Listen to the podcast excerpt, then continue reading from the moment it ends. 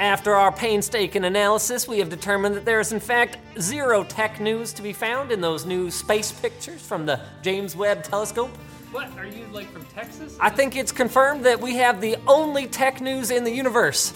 Seems unlikely, I know, but that's just the science. I don't trust you. Game engine maker Unity has made some weird moves in the last couple of years, and the company is sticking to their questionable guns with their latest announcement.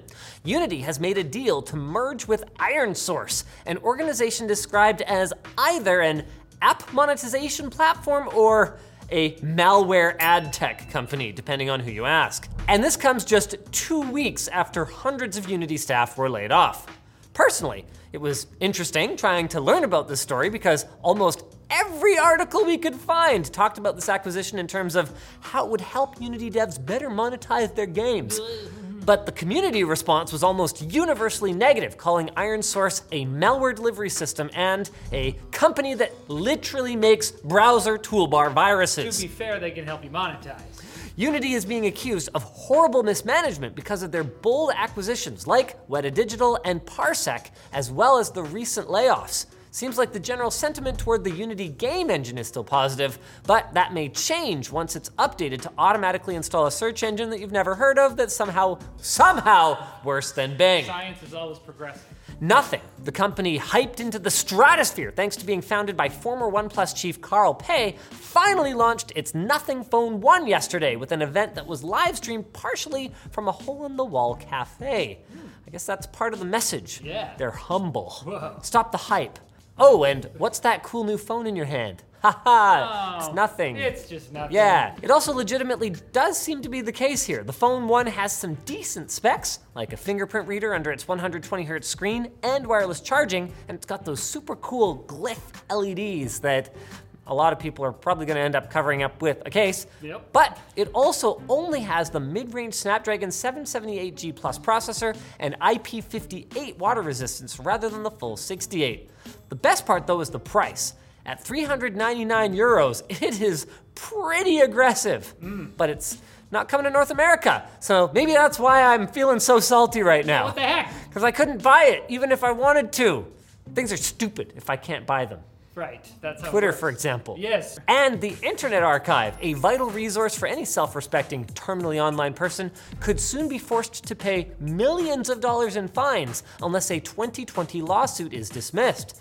The suit was brought about by a group of book publishers in 2020 after the archive launched its National Emergency Library Project, which allowed users to borrow digital copies of 1.4 million books during the early days of the pandemic when people were arguing about whether they should bake a sourdough or a focaccia. Yeah. That was nice. Instead of the other stuff. The publishers say that this is copyright infringement, but the archive, with help from the Electronic Frontier Foundation, has filed to dismiss that lawsuit, arguing that since they purchased physical copies of every book they make available, they are no different than a regular library. A library that also indexes the internet so you can never truly escape a bad tweet.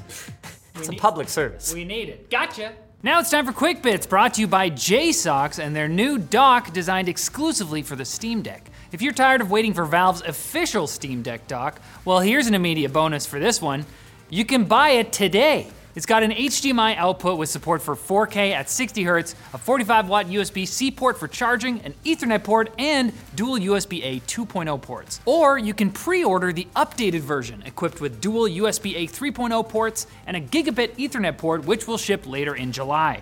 Learn more about JSAUX and their collection of Steam Deck accessories at the link below. And today only, BitQuits are 20% off. I mean, sure, yesterday we added 20% onto the top, but mean- hey, you don't want to miss out on these prime BitQuits. The market is volatile. Bandai Namco, the publisher for Tekken, Pac Man, and Elden Ring, has confirmed reports that emerged yesterday claiming the company was hacked. The extent and impact of the attack is not fully clear yet, but it is possible that customer information may have been compromised. Now, I know the mechanics are slightly different, but with so many Elden Ring mods out there, is it possible that we could summon some kind of tarnished to invade the hacker's I realm? haven't really, my build isn't really for that. If not, then why did you spend a thousand hours in this game? Why? Like, for what? If you can't summon the tarnished. What is it? What is this game? What is it? Since the original Spectre exploit was identified in 2018, so many more speculative execution flaws have been found in Intel and AMD processors that we're starting to find exploits in the updates that were meant to mitigate those exploits.